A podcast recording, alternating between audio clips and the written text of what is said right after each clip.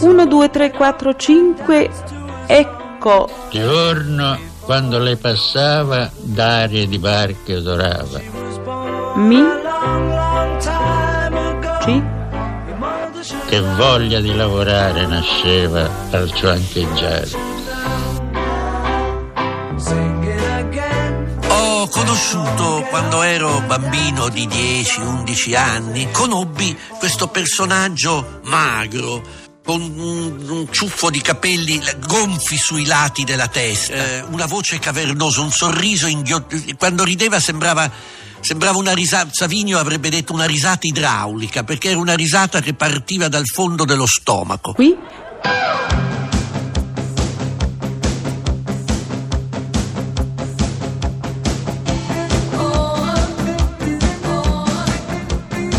Pezzi da 90.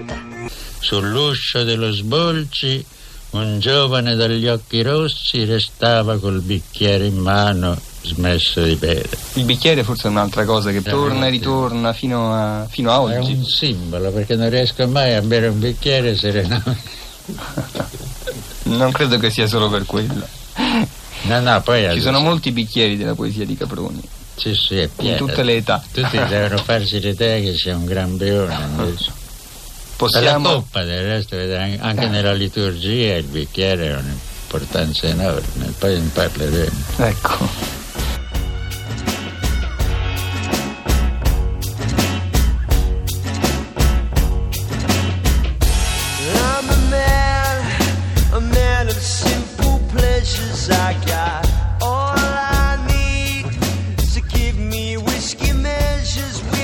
E lo scrittore Libero Bigiaretti, amicissimo di Caproni, con cui faceva una straordinaria bohème, si racconta che erano così poveri, Bigiaretti, narratore, e Caproni, poeta, e che viveva con tutta una famiglia un modesto stipendio di eh, insegnante elementare, che la mattina si vedevano e andavano qui a Roma, a Viale delle Milizie, a fare colazione in una latteria. Prendevano due maritozzi e una sola tazza di caffè latte e infilavano tutte e due pucciavano, come si dice in termini familiari, lo stesso marito- i due maritozzi nella stessa tazza di caffè latte. S'erano fermati a un tavolo d'osteria. La strada era stata lunga, i sassi, le crepe dell'asfalto, i ponti più di una volta rotti o barcollanti. Avevano le ossa a pezzi e zitti della partenza cenavano a fronte bassa, ciascuno avvolto nella nube vuota dei suoi pensieri. Che dire?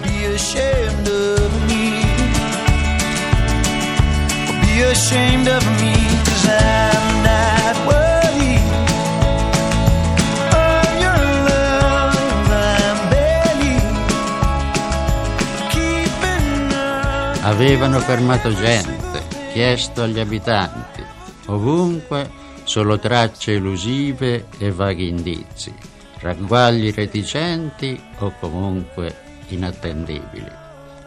Ora sapevano che quello era l'ultimo borgo, un tratto ancora, poi la frontiera e l'altra terra, i luoghi non giurisdizionali.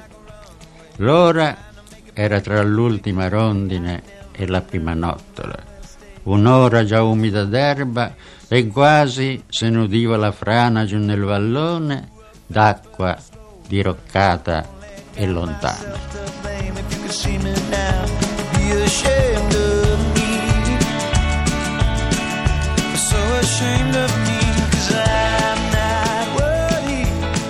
Tema della ricerca, ricerca non, non dico di che cosa, forse proprio il gusto della ricerca in se stessa, perché sono convinto che l'uomo con la ragione trova sempre un limite, un ultimo borgo oltre il quale gli è impossibile procedere.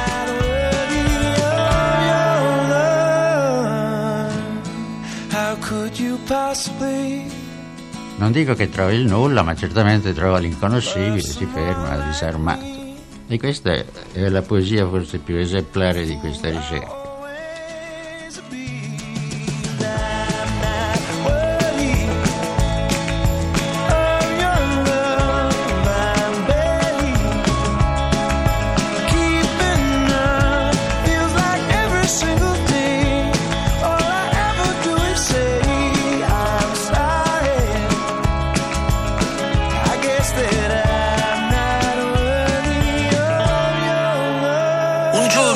Mentre facevamo lezione nello studio di mio padre, Giorgio Caproni mi disse, Antonio, perché aveva davanti a sé eh, due scatole di medicinali e disse, perché se io ho davanti a me una bottiglia e ho un'altra bottiglia, chiamo tutte e due bottiglie e non ho bisogno di dire bottiglia Antonio, bottiglia Giovanni.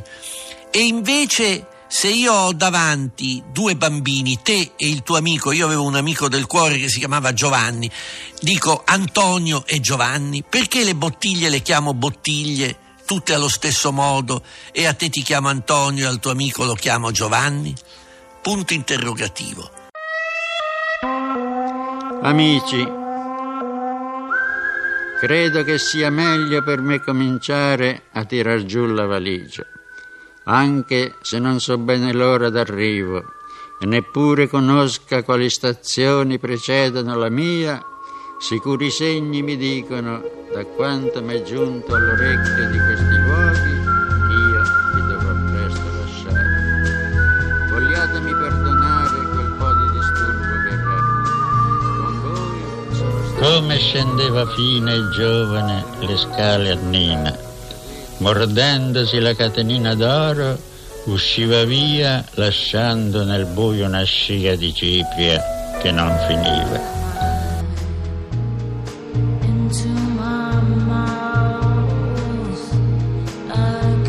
Ti piaceva il teatro, eh, ti piaceva il cinema, le piaceva ballare.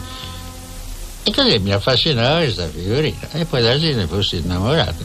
Del resto tutti i bambini dicono che sposerai da grande, me lo ricordo, mamma, sposo mamma.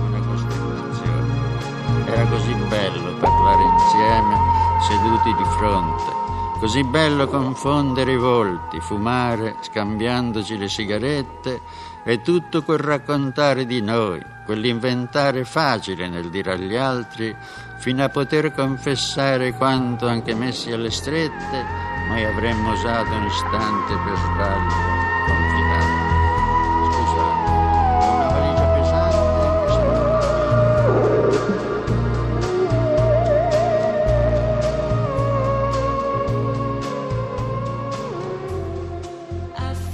Forestiero che aveva domandato l'albergo. Segua la guida punto per punto.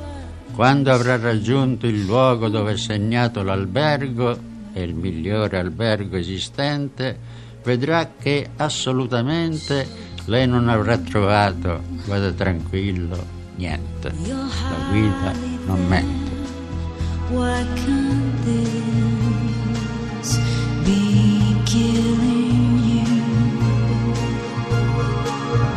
Io, vi giuro, le mani mi tremano, non so più agire e prego, prego, non so ben dire chi e per cosa, ma prego, prego e in ciò consiste unica la mia conquista, non come accomoda dire al mondo perché Dio esiste, ma come uso soffrire io perché Dio esista. Questo faccio per voi, per me, per tutti noi. D'altro non mi chiedete, sono un semplice prete. Pregare non perché Dio esiste, ma perché Dio esista. Stridere il freno vi lascio davvero, amici. Addio. Di questo sono certo. Io sono giunto alla disperazione calma, senza sgomento. Scendo. Buon proseguimento.